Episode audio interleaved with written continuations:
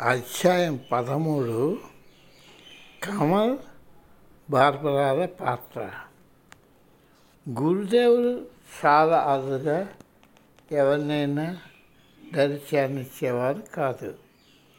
అవతల వ్యక్తిని ఎంత గౌరవించినా వారు బాధపడకుండా నేర్పుతో కూడిన విధంగా ప్రవర్తిస్తూ దూరంగా ఉంచేవారు.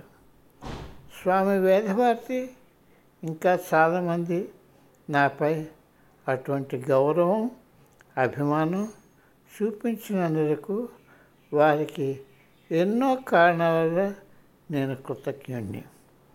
వారందరికీ గురుదేవులపై ఉన్న భక్తిభావం అది ప్రాపంచిక లాభాలు పొందాలన్న కాంక్షతో కాదని వారందరికీ తెలుసును. గురుదేవుడు దేహంలో ఉన్నప్పటిలాగే నేను క్షేత్రంలో ఉండటం లేదన్నదే వారి విచారం. గురుదేవుతో ఎక్కువగా సమయం ఉండి ఆయన అవసరాలు తీరుస్తూ ఎప్పటికప్పుడు రోజువారీ పాలనా వ్యవహారాలు చూస్తున్న చాలామందితో నాకు పరస్పర స్పందన ఉండేది కాదు. వారిలో ముఖ్యులు కమల్ బార్బరా. వారు నాతో ఎక్కువ సంబంధాలు పెట్టుకోలేదు. వారిద్దరూ అమెరికా వాసులు. వారి సంస్కృతి వేరు. వారి దృష్టి అంతా గురుదేవుడి పైననే కేంద్రీకృతమై ఉండేది.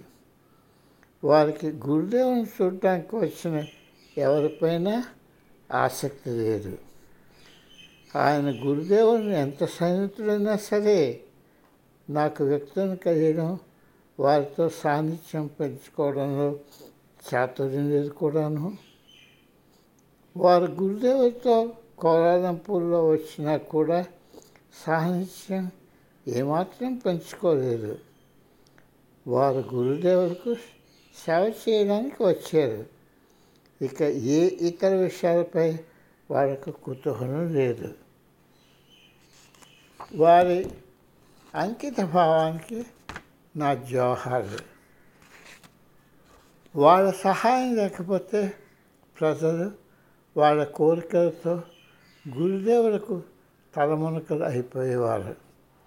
ఆయనను కలియడానికి ఎప్పుడు ఎక్కువ జనం తమ సమస్యలు తెలుపుకుంటూ ఆయన సహాయం అర్థిస్తూనూ ఆయన ఆశీస్సులు పొందడానికి వేచి ఉండేవారు.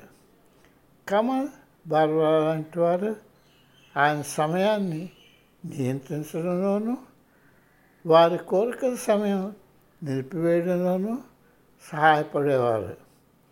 అప్పుడు ఆయనకు తన సాధన చేసుకోవడానికి తన అవసరాలకు సమయం దొరికేది. ఈ పనిని భారతీయ శిష్యులు అంత బాగా చేరకపోయేవారు విదేశీ శిష్యులపై చూపే గౌరవం సహచర భారతీయులకు ఇచ్చి ఉండరు ఇతర ఆసియా దేశస్తులు మాదిరిగానే భారతీయులు ఇన్నాడే స్వాతంత్రం వచ్చిన వలసదారులకు దాసం చేసే అలవాటు నుండి దూరం అవ్వలేకపోతున్నారు.